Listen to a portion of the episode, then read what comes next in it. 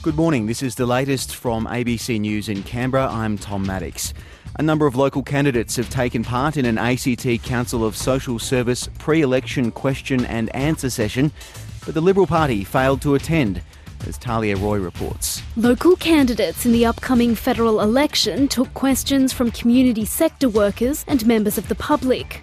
Raising the Newstart payment and affordable housing were issues that dominated the questions to candidates, among other topics. I'm really concerned about education. Accessible housing for persons with disabilities and other marginalised groups. ACT Council of Social Service Executive Director Susan Helyar. It is disappointing that we haven't had a chance for the Liberal candidates to engage with our members. She says all federal election candidates were invited and urged to attend. The ACT Council of Parents and Citizens Associations has criticised the implementation of the new transport network.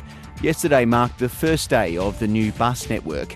The Council's Janelle Kennard says the information provided by Transport Canberra about the new network was not informative confusion, um, particularly from public school parents, because the information they received prior to the new network starting was actually quite poor. The ACT Council of Parents and Citizens Associations is running workshops for parents to help combat violence and bullying in schools.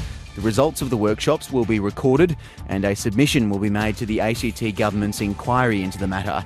Council Policy Officer Veronica Elliott says parents have raised concerns about how bullying is handled. Parents are really raising concerns about the way violence is responded to.